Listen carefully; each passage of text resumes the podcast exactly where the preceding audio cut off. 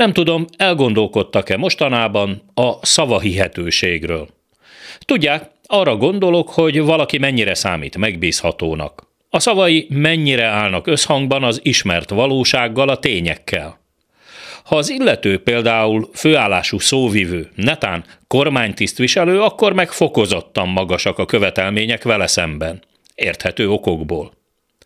Az egész ma délelőtt a kormány szóvivői tájékoztató alatt pontosabban annak második felében jutott eszembe, amikor a kevés megmaradt független újságíró kérdezte Gulyás Gergely minisztert, akinek volt szerencséje porráégetni saját magát a sajtónyilvánossága előtt.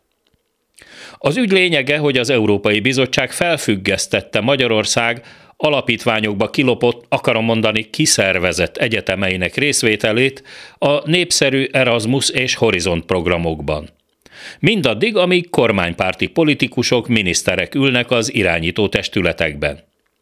Gulyás Gergely pedig megpróbált azzal érvelni, hogy az Európai Bizottság aféle politikai bűvész trükkel hirtelen és utólag rántotta ki az Erasmus nyuszit a cilinderből. Ilyesmiről egyetlen szó sem esett Varga Judit és Navracsics Tibor miniszteri műkorcsolya páros brüsszeli kűriei során. Gulyás szerint az Európai Bizottság nem mond igazat, amikor azt is szóvá teszi, hogy csorbul az egyetemek függetlensége, ha a kuratóriumokban kormánypárti politikusok kuksolnak, persze jó pénzért. Mint tudjuk, az egyetemi autonómia is közös európai érték, aminek a helyreállítását is kérik Brüsszelben a magyar kormánytól. Ez utóbbit próbálta meg letagadni némi habogás kíséretében Gulyás Gergely. Hát, a mutatvány nem sikerült. Azok a fránya újságírók, megjegyzem, csak a baj van velük, miért nem tanulnak a Magyar Nemzet vagy a Mandiner publicistáitól, szóval azok a fránya újságírók pedig előástak néhány tavaly októberi meg novemberi közleményt az Európai Bizottság honlapjáról, ahol egyébként magyarul is megtalálhatók a dokumentumok, amelyekben feketén-fehéren szerepel, hogy a bizottság kifogásolja a magyar egyetemek autonómiájának a csorbítását. Volt, aki fel is olvasta az idevágó passzust a közleményből a sajtótájékoztatón. Szinte szánalmas volt hallgatni, ahogy Gulyás Gergely miniszter vergődött, próbálta az ellenkezőjét bebizonyítani. Már majdnem megsajnáltam, annyira szánalmas volt a produkciója.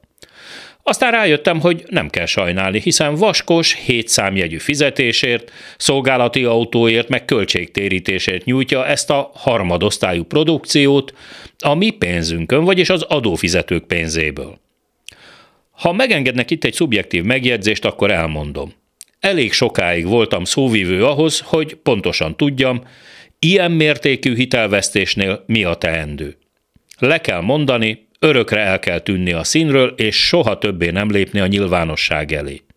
Egy civilizált európai országban. Döntsék el önök, hogy vajon abban élünk-e. Az esti gyors mikrofonjánál Hardi Mihály, a hírek után azonnal kezdünk.